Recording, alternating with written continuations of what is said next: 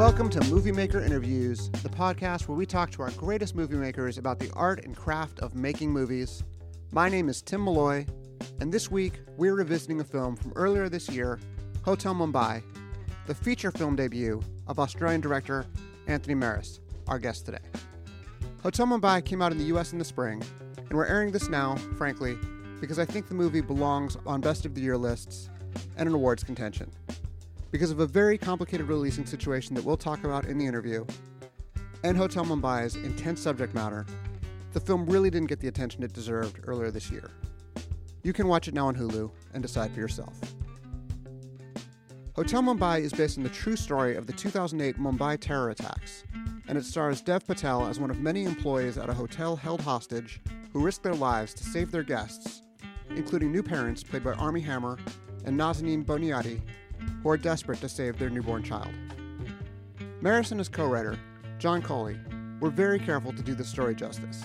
The film also just premiered to strong reviews in the country where they most hoped for a positive reception India. We recorded this talk a few weeks ago. So, congratulations on Hotel Mumbai. Uh, I should be really honest in my biases and say it's one of my two favorite movies I've seen this year. The other being Once Upon a Time in Hollywood, and they're so different. I don't really know how to how to put them against each other, but it's on its own merits a fantastic, incredible cinematic experience. Well, thank you, man. I don't even know how to respond to that. Tarantino's one of my heroes, so you know, even to be mentioned in the same sentence is uh, is an honor how did you come into this story, and can you kind of summarize what this story is? So, Hotel Mumbai takes place during the 2008 Mumbai terror attacks. Um, basically, you had uh, one of the biggest cities in the world, over 20 million people in Mumbai, and the city was brought to its knees when a group of armed jihadists took over the city and attacked 12 sites throughout um, throughout Mumbai. I'd first come across the story after uh, seeing a documentary uh, called Surviving Mumbai, which was based on the attacks, and it was a first um, first-hand um, sort of survivor account of what different people who survived the attacks had gone through. So these were both guests, guests and staff of the Taj Hotel, together with many other um, different attack sites throughout, who went onto this documentary and gave a very human perspective of what basically they had to endure. And one of the things, one of the big points of difference between this story and many other terror attack stories is even though you had this sort of sprawling, you know, quite modern, you know, massive metropolis of 20 million people, they don't really, well, they didn't really have the infrastructure to have security services that could respond to such an attack. And so you had regular, ordinary, everyday people having to be there for one another and sort of, you know, try and protect one another while these attacks were happening. It took over eight or nine hours for the first SWAT teams to come in from New Delhi, which was on the other side of the country. And so you had all of these, um, you know, first-hand survivor accounts of what people had gone through. So, for instance, in the Taj Hotel, where you had people from every conceivable walk of life, wealthy, poor, um, you know, people from all different religious persuasions, um, they were under assault for days on end. They were being shot at and bombed and you know set on fire. All this sort of stuff was going on, and you know you had over fifteen hundred people caught up caught up in that hotel. Yeah. And it, you know it's a minor miracle that despite everything they went through, over ninety nine percent survived. Like all but thirty two were killed, and it's tragic, obviously, that thirty two died but it's a testament, testament to the sort of heroism and the courage and the altruism of the other survivors that they were there for one another to get through it. And yeah, hearing these stories firsthand, first in the interviews from surviving Mumbai, but then later having done you know many many months of research and spoken to many people who lived through it, I really got sucked into the stories. So. And the title Hotel Mumbai is a really nice way of paying tribute to the hotel staff who mm-hmm. did something beyond heroic and took care of the guests. I mean, these are people who they don't know, total strangers from all over the world, who in many cases are much luckier than them, who are fortunate to be very wealthy. And some of the staff are not very wealthy. Mm-hmm. And they put their lives at risk to help these complete strangers. Yeah, and it's this. This is one of the things that I was grappling with from from the outset. You would expect that if you were in some kind of life or death situation, that immediate first person survival instincts would sort of kick in and you try and save yourself. And what you know, what was so sort of perplexing how, in not just one or two cases, but literally in dozens of cases, you had people putting their own lives on the line to act altruistically to save others. This is, you know, as you pointed out, both in the instance of, of staff looking to save guests, but also guests looking to save one another. Yeah. And that sort of psychology of altruism is something that we looked into quite quite intensely. Yeah. You know, you had kitchen staff from the Taj Hotel who were literally stuffing pots and pans and baking trays down their shirts. These were to act as bulletproof vests as they're shielding their guests from gunfire. Astonishing. You know, it's you. If you wrote that, people wouldn't. You know, it's it's difficult to even conceive of these things. Um, you know, there was a, a, a, woman who's now become a, a, friend of mine, Daniela Federici. She was one of the survivors of the attacks. She's an Australian photographer and art director who's caught up with the, in the hotel with some of her friends. In fact, another one of her friends, who's you know um, you know quite a prominent Australian celebrity of sorts, I think she had just left the hotel to have a cigarette, and as she was on her way out, um, you know, to go out to smoke the cigarette, the gunmen were literally coming through the door oh, the other yeah. way, and as she took her first puffs, she heard the gunshots, which they thought were firecrackers, and then later figured out that actually her friends were now in the middle of a terror attack uh, I'll loop the story back to the beginning. Daniela was caught inside, and you know they were there for hours and hours on end these big decisions. Like they all had families. Okay, do I call my family? Do I say I'm okay? As the night progressed and they weren't sure if they were going to make it, what do you tell your eight-year-old kid? What do you tell your mother? All these things are going through their head. Yeah. But a fascinating thing happened. They were on one of the highest stories of the hotel. I think you know six or seven stories high, and um, and the room was filling with smoke because by now that wing of the Taj was was on fire, but they couldn't crack the windows because you know they're double pane glass and they, they couldn't sort of break out either way they're so high up and one of the um, one of the terrorists had thrown a grenade from an upper level which had come down and somehow cracked the window enough oh. that they could get a champagne bucket they broke the window and you know then there are many stories up. The fire's now almost licking their backs, and you would expect you know they would be fighting to see who could get out first. They'd made note, uh, they'd made sorry ropes out of knotted bed sheets and curtains yeah. so they could get down, and yet the strangest thing happened. Patiently they waited as one another were lowered, you know, down this. Um, down the side of the building, yeah. whilst the fire was licking their backs behind them. Anyway, so this is a long way of saying that yeah, this this sort of altruism um, and and common decency is there in humans en masse, even in the darkest of times, and that's something that I, I definitely wanted to look into. It's also a movie that certainly has bad guys. I mean, there are real terrorists who commit horrible atrocities and are not portrayed in any kind of positive way. But typically in a movie like this, you know, the guests turn on each other and human cynicism becomes one of the bad guys. Mm. And this is a movie where people really do learn from each other. There's a very well-to-do guest who assumes the worst about the Dev Patel character mm-hmm. because he's wearing a turban, and he gives a, a, monologue about what it means to be a Sikh, mm. which is uh, beautiful, absolutely beautiful, and completely puts her back on her heels, but also puts us as an audience back on our heels because everything that we've assumed, uh, or might have assumed, is proven wrong, and we sort of get a real sense of the humanity and the backstory of every single human being that we lock eyes with.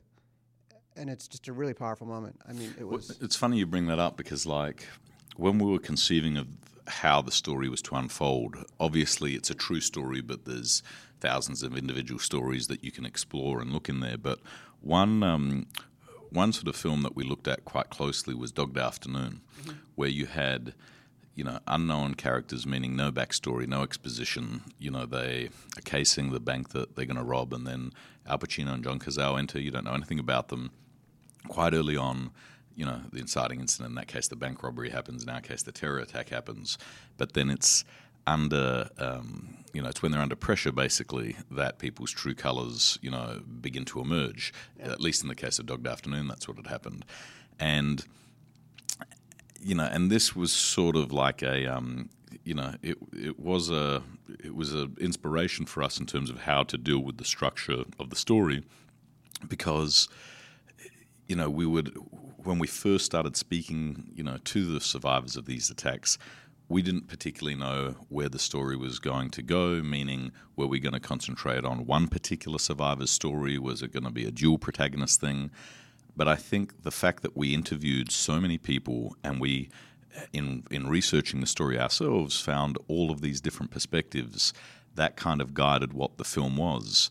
And it was kind of like an attempt to put people in the eye of the storm, in the center of these attacks, and without backstory, without exposition, try and sort of pull the onion layers away to see what people's true characters were.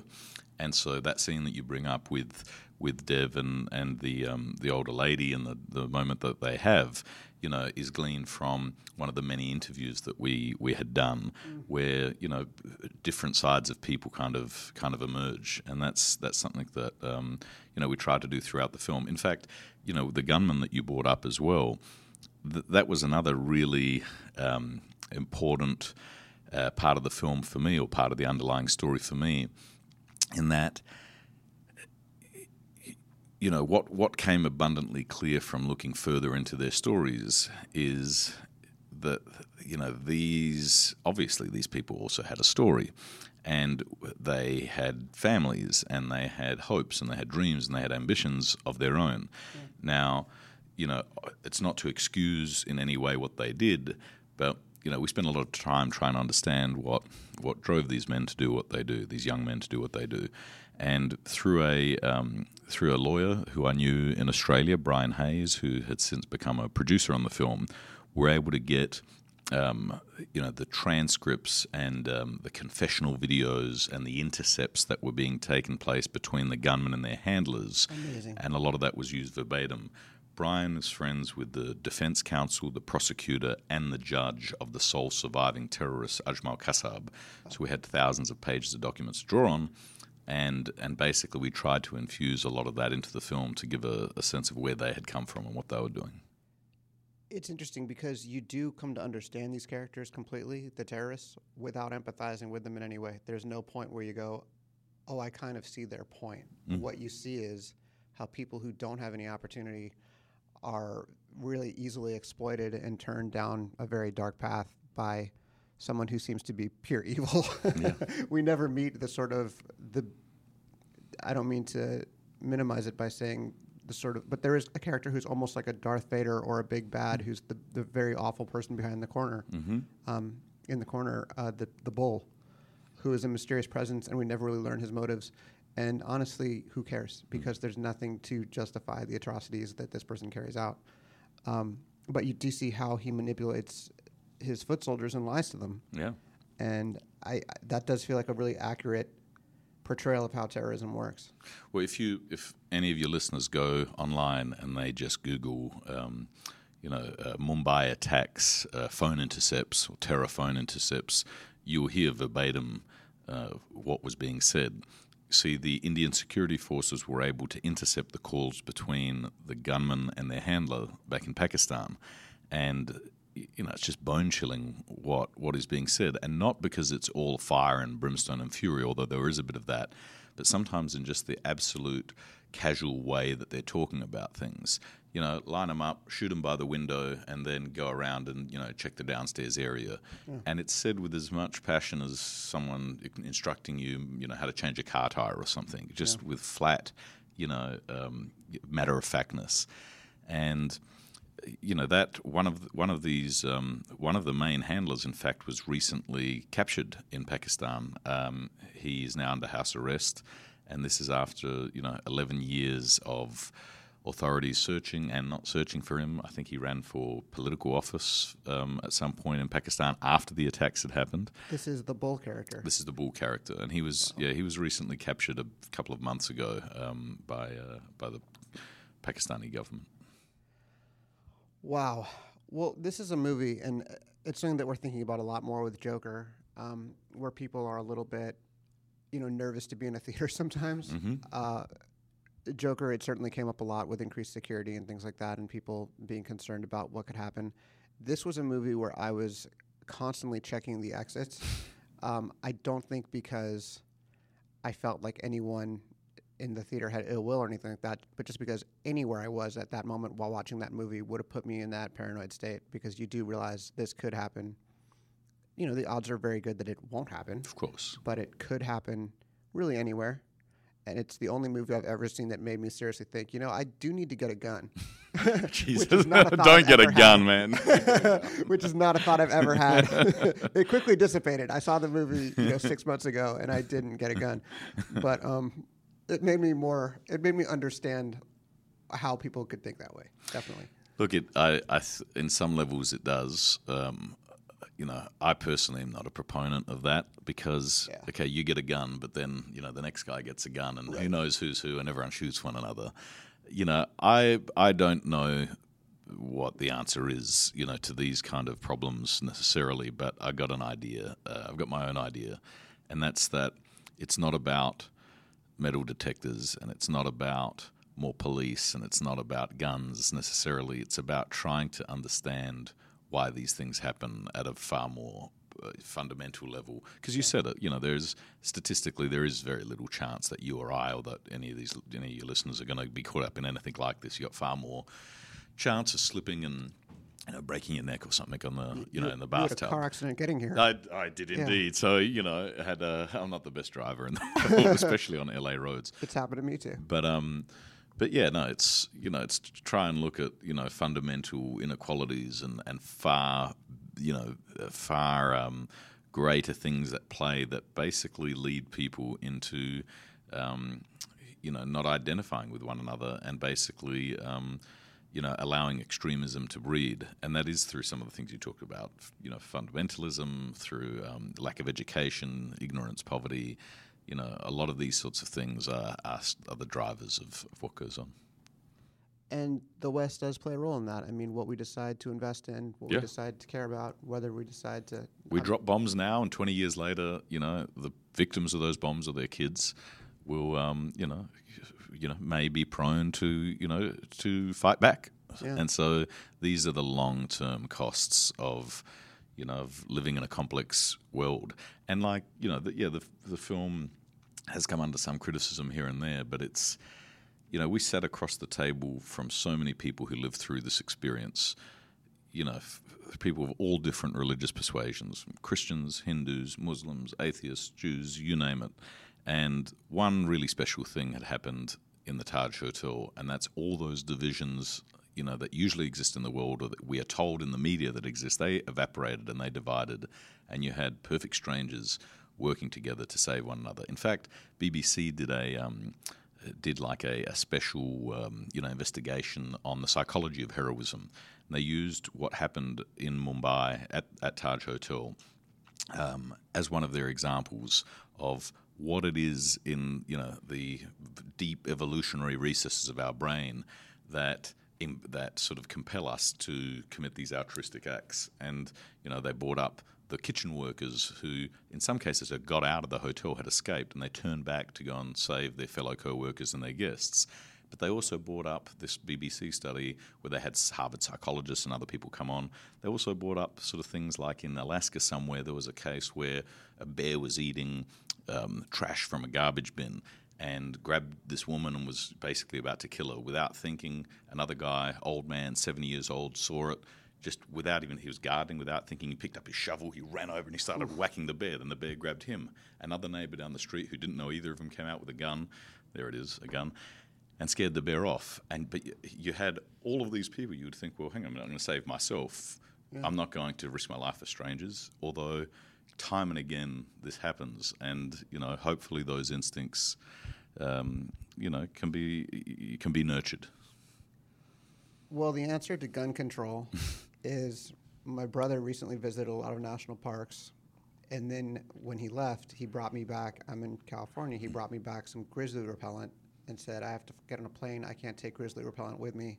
Why don't you keep this canister of grizzly repellent? And I accidentally sprayed it just to see what it was like. And then had to be out of the room for the next Oh, two hours and rubbing my eyes out with water. And that's not with pointing it in my eyes. So if you don't want to get a gun, but you also don't want to get home intruded, I recommend Get some grizzly repellent, dude. I come from Australia. We got every bloody animal there wants to kill you, um, and uh, we don't have guns, and it's it's okay. yeah, I mean, pepper spray will do the job. It's yeah. Just an aside. Uh, so I want to talk about the incredible journey that this movie had. It was such an amazing number of ups and downs, and I think any movie maker who's going through the process of finding distribution and just getting their picture made in the first place will be able to relate to some of the things that you went through and some of the lessons that you learned. Um, correct me if I'm wrong here. You were kind of a Sundance darling in 2016. Was it Sundance? No, no. We uh, so the film. I had this is my first feature film. My short films had won awards at a bunch of different festivals, but we had to convince the financiers ultimately that I could make a movie and quite a complex one at that. Um, you know, I'd like to say there was a lot of planning in terms of overall strategy, but without wanting to sound too romantic, it was just following a deep seated passion for this story, and that, you know, unlocked, um, you know, s- some opportunities to work with some really good people.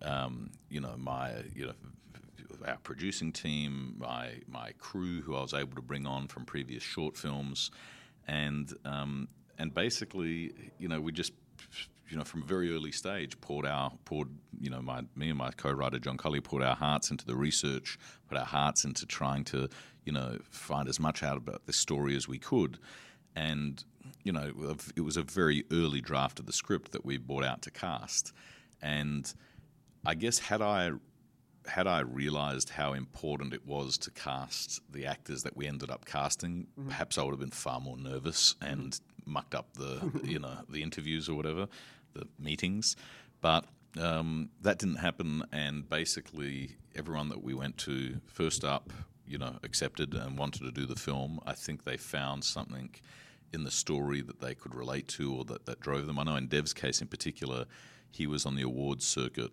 as an 18 year old for Slumdog Millionaire. Yeah. And it was when he'd gone to visit his mum back in London that he had seen her crying in her living room. He asked her why, and she just pointed the TV screen, and it was the CST train station in Mumbai, which, if you remember, mm. at the mm. end of Slumdog was the scene of the happy ending, the dance sort of mm. thing. And now, a few months later, after Toronto, but before the Oscars, it was a bloodbath from the Mumbai attacks. Yeah.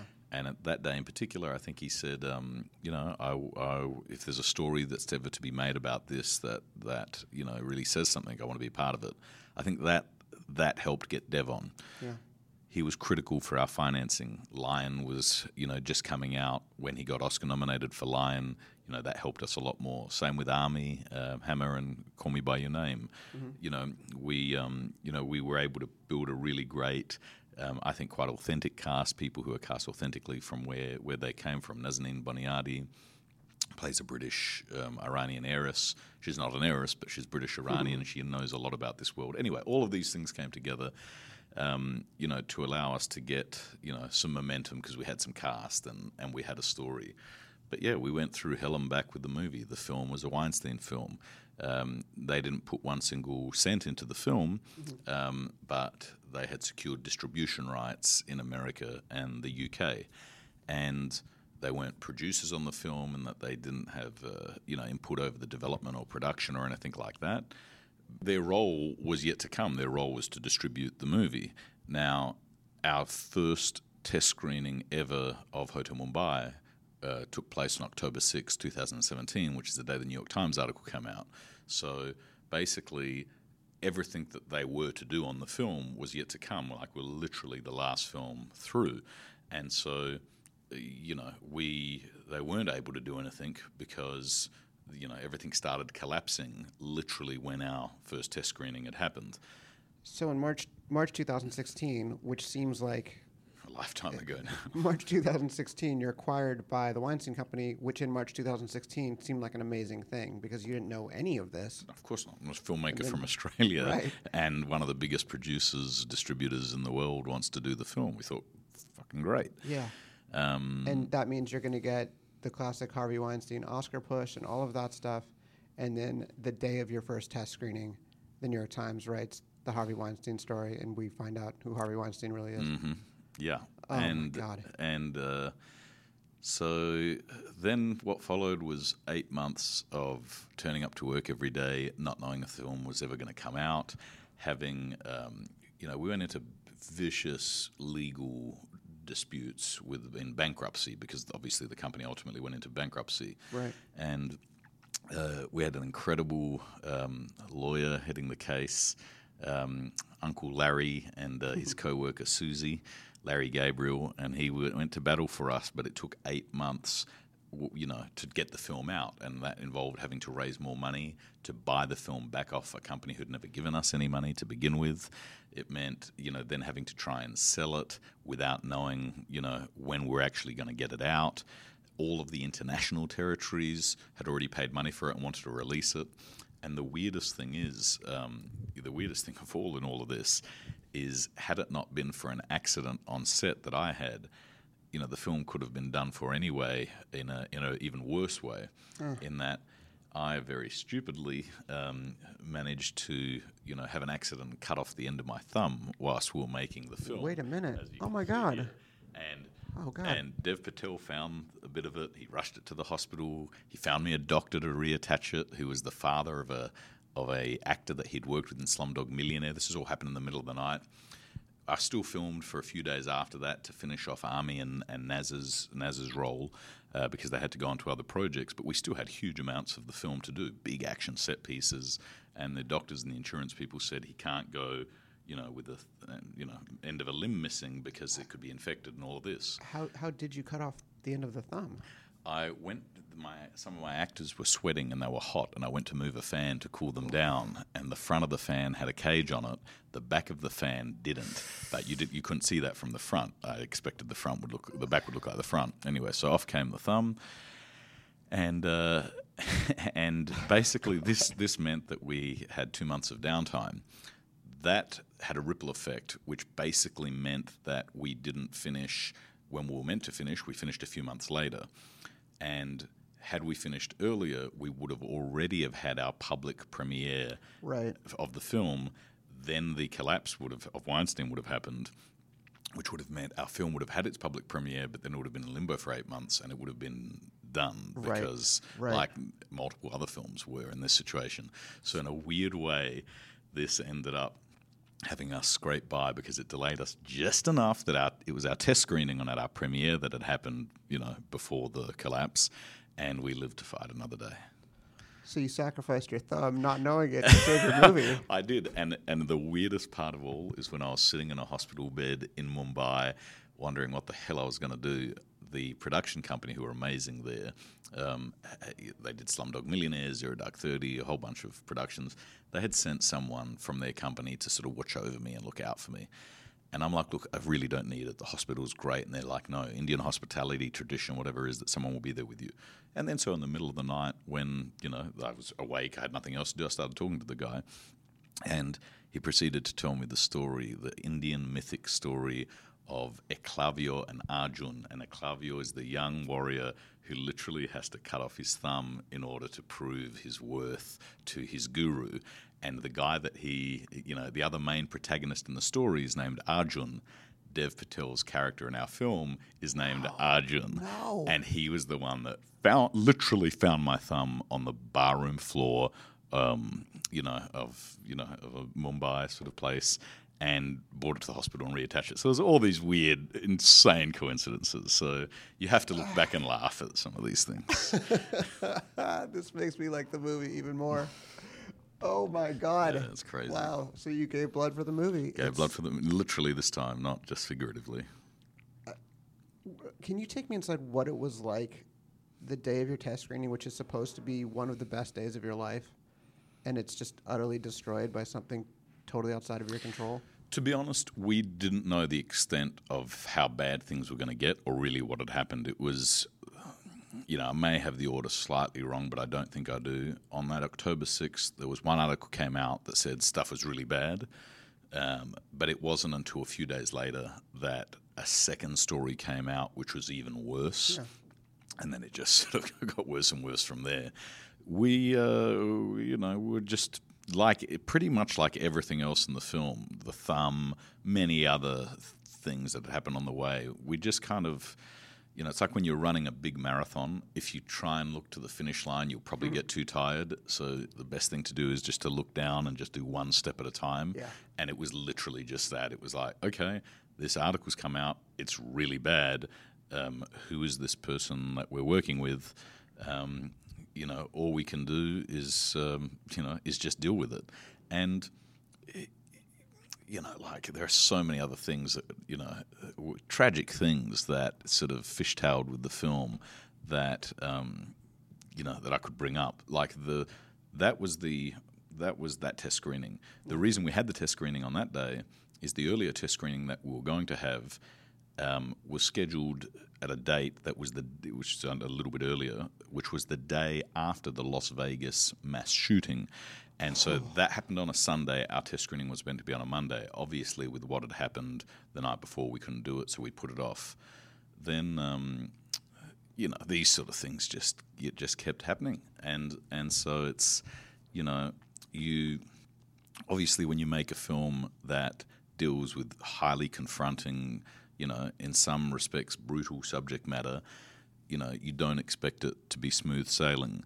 What I'm, what I'm sort of really, um, you know, thankful for, and, and I guess encouraged by in a way, is that a lot of people are seeing, you know, the flip side to the coin and the other side to that story, and that's all the stuff we were talking about earlier, which is, yeah. you know, these incredible human stories of resilience and altruism that you know didn't just happen in one or two specific cases, but were happening time and time and time again. In fact, we had the general manager of the Taj Hotel at our New York screening. Here's a man who lost his wife and his two children in the attacks. He managed the Mumbai hotel. His name was Karambir Kang, amazing man. He had um, had his wife and kids in a suite where they lived. When the attacks first started happening, no one really knew what was going on. It's like, lock the doors, stay in, we're going to have the police deal with it. Soon after, they set fire to the wing just below where his mm. family were, and they were all incinerated. He did not leave the grounds of that hotel until every last uh, survivor was out. He lost everything there was to lose. And then years later, it came time to see the film, and he came to our New York premiere. I was very nervous about him being there. He hadn't seen the film before with other survivors that we'd screened it to, you know, like Chef Oberoi, who's the who's the, one of the main characters in the film, he'd yeah. seen the film before coming to Toronto. Um, you know, something that we would always do as, as protocol to make sure everyone's okay with it. And I said to Karambir, look, you haven't seen the film.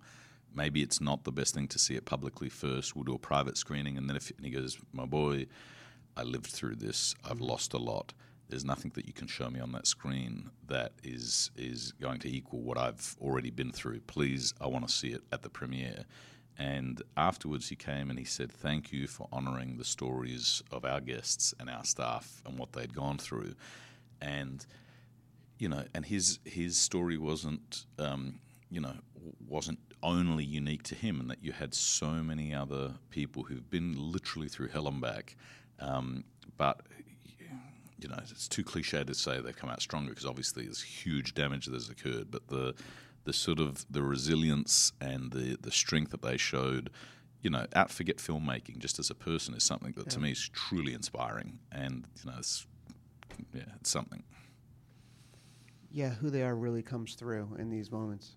Yeah, just the purity of their of their souls comes through, mm-hmm. and uh, I remember being on a subway once when it went dark, and just thinking like, there were a couple sort of dicey moments. This was right after 9/11 in New York, and the subway went dark, and I just had this really awful thought of now we're going to find out who we all really are. Mm-hmm. And then the lights came back on, so we didn't have to find out. No, but there is that but, thing, isn't there? But they really had to go through that for real, not just entertain the thought for a fleeting second, but mm-hmm. to actually go through that and come out absolutely heroically and to do such credit to humanity. Well, you, you, look, you see it in like disaster sites and that. Sure, there's looting and other things that take place, but in many cases, you know, when there's a big flood or a fire, you know, you have perfect strangers working together to get supply packages out and to offer rides to people and all of that. You know, we we are, I think, often told in the media how bad one another is, yeah. you know, and how how divided we are. But you know, one thing that tragedy can teach us is how like you know, when faced with a common threat or just when faced with a, a really tough situation, humans can also be capable of really inspiring, um, really beautiful things. And, you know, I think that is something which, um, you know, which really shook me to my core in, uh, in, in learning about what happened in, in Mumbai. Yeah, and obviously, sorry, I don't have a good transition here. I'll just hold off. That's right it seems like separately, Hotel Mumbai is getting a happy ending because it did go through such a crazy journey to the screen. And then once it reached the screen, you have the Christchurch mosque shooting, Mm-hmm. which again scares people, and you couldn't show it in New Zealand. Mm-hmm. Um, and I think that got a lot of attention and put people on edge. I mentioned Joker before and how this is one of those movies that makes you a little bit nervous while you're watching it. Well, very nervous when you're watching it because it's real. Now it's on Hulu. Now people can watch it in the comfort of their homes and feel maybe an added layer of safety. That seems like a kind of happy resolution for this film. This is this might be I think this is a better film to see in a theater. I think every film is better to see in a theater. But I think this is a movie that some people will see at home that they wouldn't have seen in a theater because of whatever. I, I don't know if I want to be part of that group experience. Well, you know, I, I think part of it is that. Part of it's also, you know, to get a movie on a lot of screens these days has got to have a huge push behind it. And so, whilst, you know, when the film came out um, early this year in America, you know, had, had, you know, great feedback, great responses, you know, went to a lot of the screenings and the Q&As and the Twitter and all that sort of stuff. But what I've been amazed by is it's kind of like the film that never stops. It's always because of all of the Weinstein stuff in particular, it threw the whole distribution chain out. And so rather than everywhere releasing at once, it has been kind of staggered. So, for instance, just a month ago, it came out, or a little under a month ago, it came out in England, where Sky Cinema did a uh, you know day and date release on their premium digital platform as well as in theaters, and you know, again, you know, you had, um, you know, thousands of comments on the internet and social media and all this sort of stuff, people discovering the film, finding the film, and that seems to be growing. You know, um, I'm not on social media myself, but um, you know, now with all the thing about Hotel Mumbai, I you know have gone on to have a look, Yeah. and you know, to see the comments and to see, I don't know, like. Uh, it's really having a profound effect on people. And it hasn't yet come out in the biggest, most important territory that there is for this film, and that's India. Over a billion people. It's their 9 11, and it's coming out next month in Mumbai, where they're planning Zee TV, um, another company who've got there, are planning a massive release. And yeah, the film is really getting out there. We've had, uh, as well as, you know, a lot of amazing audience feedback, we've had a lot of security services, you know, in America, in LA, in New York, in the UK, in various places, um, you know, come out and they're doing screenings for, you know, their own um, personnel, you know, to uh, use as a conversation starter to talk about the film.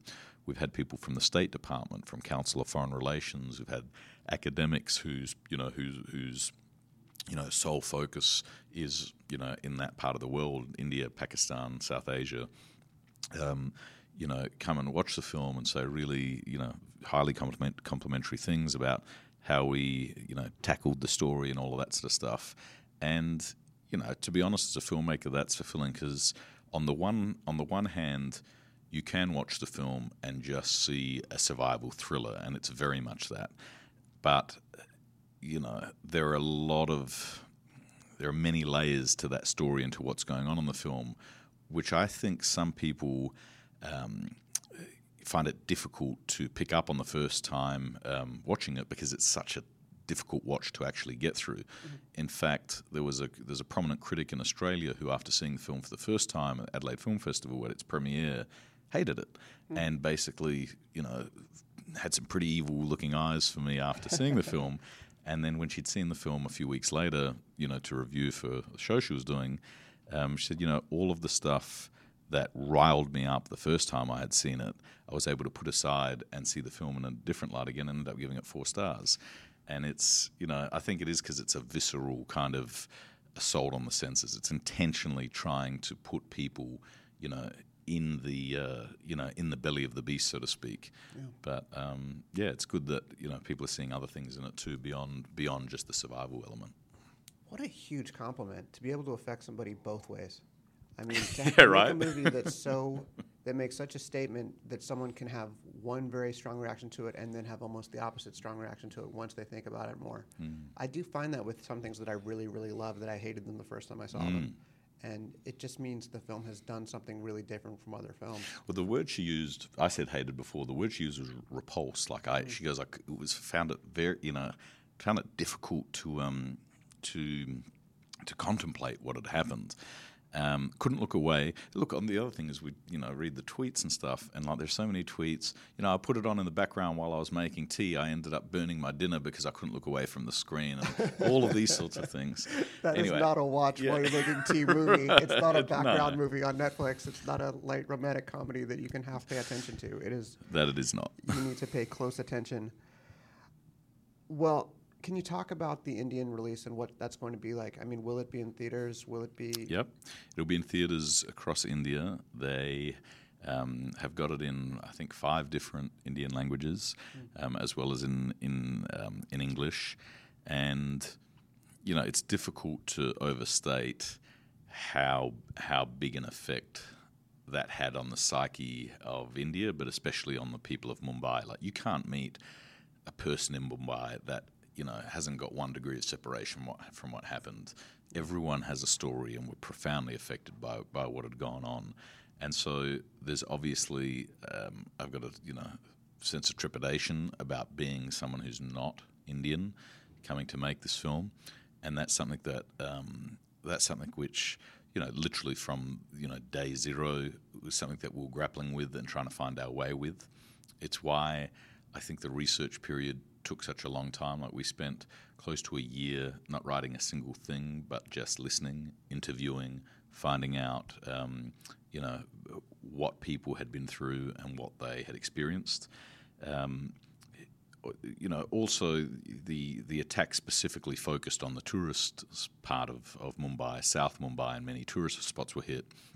You know, cynically because they wanted the world media, you know, to take notice, but also because they wanted to, you know, attack international people, um, you know, guests and, and tourists also, and so, you know, trying to capture all these different perspectives, you know, mm, is a challenge, and it's something that you do feel a sense of responsibility, which is now amplified when we go back to India to show it.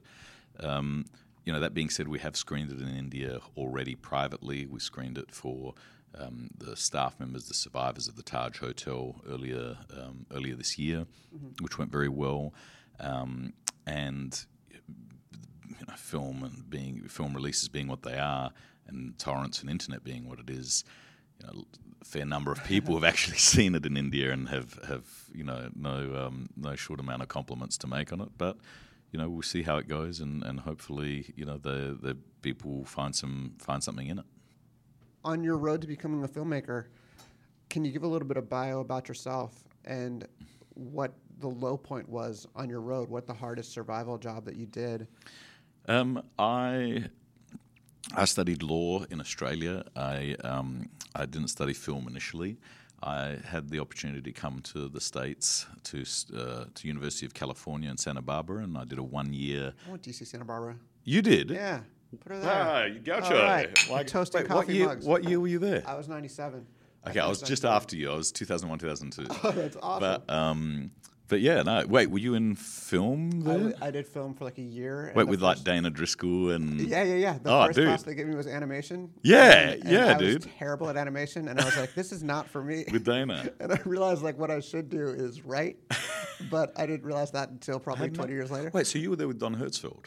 I think so. Yeah. Yeah, Yeah. yeah, yeah. was- and Ellison Hall and Constance Penley, the Constance professor Penley, who was teaching a class on porn. yes, Yeah. yes, yep, yeah. Yeah. I wish I'd taken that. I know, Uh, we Edward all wanted to. Branigan. Yeah, yeah, yeah. Yeah, it's a great school. I mean, I loved No, it there. I switched to history, and the history department was fantastic too. Yeah. But Far out! What a small world. That's no, awesome. I I loved my time at, in Santa Barbara. Um, made amazing friends there, and um, and you know it's just a really beautiful place, obviously. And I wanted to go to film school straight after high school. I'd got rejected from all the ones that I had gone to, and my parents said, "That's okay, you can go to film school, but you got to pay for it," because they didn't want me to go to film school at that stage. Like they, they didn't want me to go to another country, basically. But um, it turned out that our law school in Adelaide, Australia, had a reciprocal kind of agreement with UC, where if you know you got into their scholarship program, which or their exchange program, which wasn't you know extraordinarily dif- difficult to do, you could go and not pay fees, and you know so I got to do a year there you know, just um, as an exchange scholarship, didn't have to pay any fees, so it was great. And um, I came back to Australia, uh, finished my law degree, and just got into my, um, you know, got what is it? Got um, you do a um, like an not apprenticeship. How can I even forget this? I kind of blocked it out of my mind, to be honest. You have to go and do six months working in a law firm in order to get your accreditation and stuff to be part of the bar. Nice. And I did that. Look, I, I liked it and everything, and it was fantastic. But uh, well, fantastic is maybe a bit too strong a word. It was, you know, it's it was fine. But um, while I was in law school, I had read a lot about um, immigration in Australia, and in particular yeah. these detention centres that they had built in the middle of the country, which was um, there's a place called Woomera Detention Centre, which is where they used to let off the nuclear bombs in the 50s and test them. It since became a big rocket range and all this sort of stuff. Anyway, they had put refugees, actually from the Middle East and Afghanistan and other places in there. Oh God! And uh, and there, it was just a horrific kind of situation. And what I was reading in the newspapers was very different to, you know, what I had read in law school in terms of what these people had gone through. And I had gone to one of there was like a protest that I'd gone there, not particularly as a protest. I went there to cover it as a filmmaker, and there happened to be a mass escape that had gone on. So the protesters who were Australians from all around the country had gone, you know, to the middle of the country. So this is like ten hours into the interior of Australia, in the middle of the desert, in the middle of nowhere. You had all these camping protesters around the facility, and then you had the detainees inside, you know, protesting, then rioting, then escaping, and over hundred escaped. Mm. And um, my team and I caught a bunch of this on film, and so then I went back and wrote a story about you know some of the things we'd learned with the idea being that we could use some of that footage in the in the actual short film. And um, and this was like as I was finishing law school. And um, and then so did all of that. And then I applied for government funding to make this film. And ironically and I guess it's a testament to you know, Australia is a great country in many ways the mm. same government that was doing this gave us the money to make a film, which was criticising them doing this. And I was like, "What? We got the money? really?"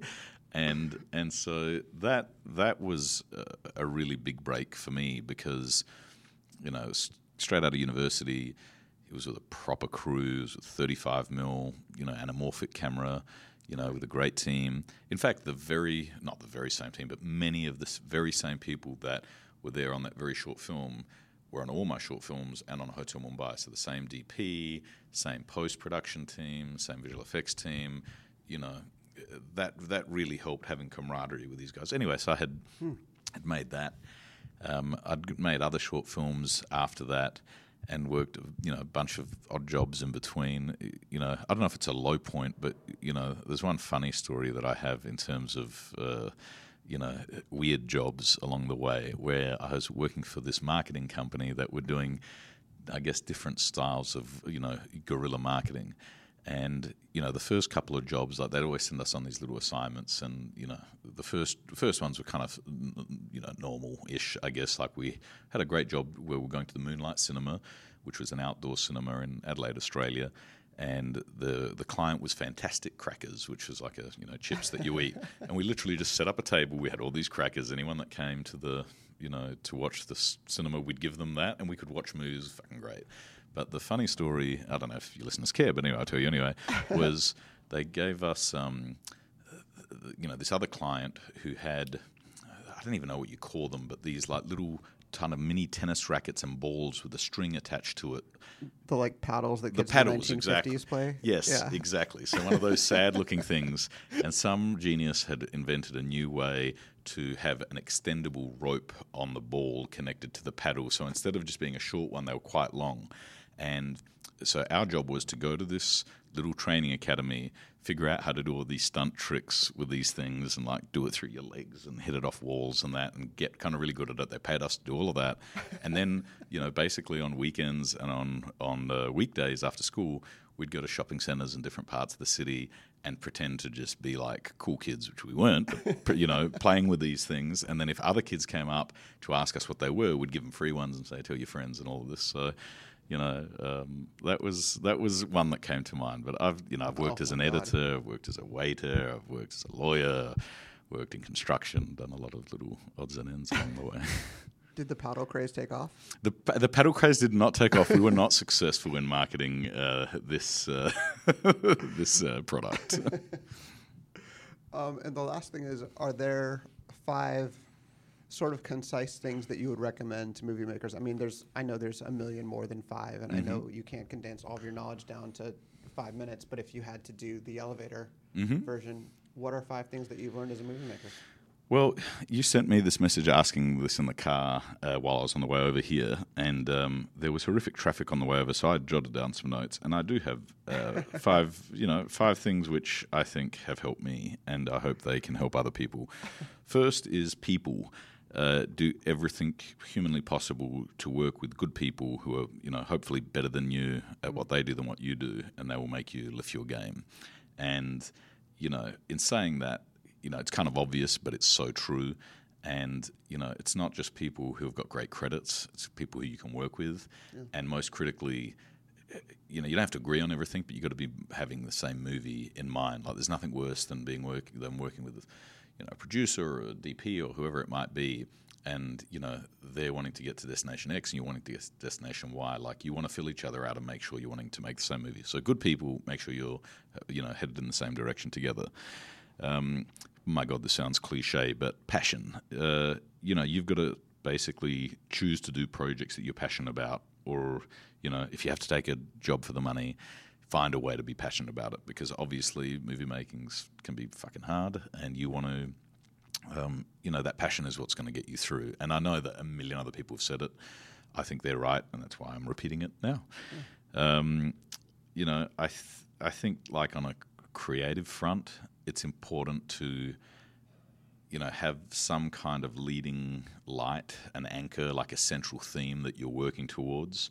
You know, what's the central idea that you're trying to explore in the film, TV series, whatever it is, that you're doing? If you don't know what that is, it, you know, you just end up getting lost in uh, all sorts of sort of reasoning and other things. Whereas, you know, if you've got a central theme, you know, this is a story about forgiveness. This is about a you know, the son trying to make up with his mother and, you know, get over past problems or something. Whatever the central theme is, if you can have that clear in your mind, it doesn't have to be like totally. Um, not everything has to be figured out totally, but if you can, ha- you know, have that sort of central theme you're exploring, I think it makes every other decision much easier because you look at it through that lens and it even might be things which aren't related, like you know, should the curtains be red or blue? Somehow, if you know what the central thing it is that you're trying to explore, it can help that, and and that's like you know, uh, and and I think that that's that leads to the final point, which is like, I don't, in my ex, you know experience, limited. You know, it was Hotel Mumbai was my first film, so you know, I'm kind of talking out of my bum a little bit, mm. but you know, I found that filmmaking is not just you know a few big important decisions. It's not just you know who you cast or you know although that's critically important, but it's not just who's the star and it's not just where you shoot. It's like a zillion tiny little decisions, you know, and you kind of have to be more in a state of flow than you know anything else really and that's where that central theme comes back because it's like if you have something that you're reaching for and if everyone on the team kind of you know is reaching for that together you know it can it can help guide those zillions of little decisions that end up making the fabric of what becomes your film and lastly humor try and have a sense of humor about things um, you know, there's an old ancient Greek saying which is like, when tragedy strikes, you know, you should learn to laugh at it. Like, laugh at the gods when they fire the lightning bolt at you and you know that's uh, we learned to do that on Hotel Mumbai, and it was and it helped us. That's our episode. If you enjoyed it, I highly recommend you check out Hotel Mumbai on Hulu. If you like this podcast, if you'd like to give us stars or subscribe or recommend it to friends, all those things are great. We also want to personally invite you to check out moviemaker.com or to subscribe to Movie Maker magazine. If you like this interview, you'll like lots of stuff you'll find at moviemaker.com and in the magazine. Thanks and see you next week.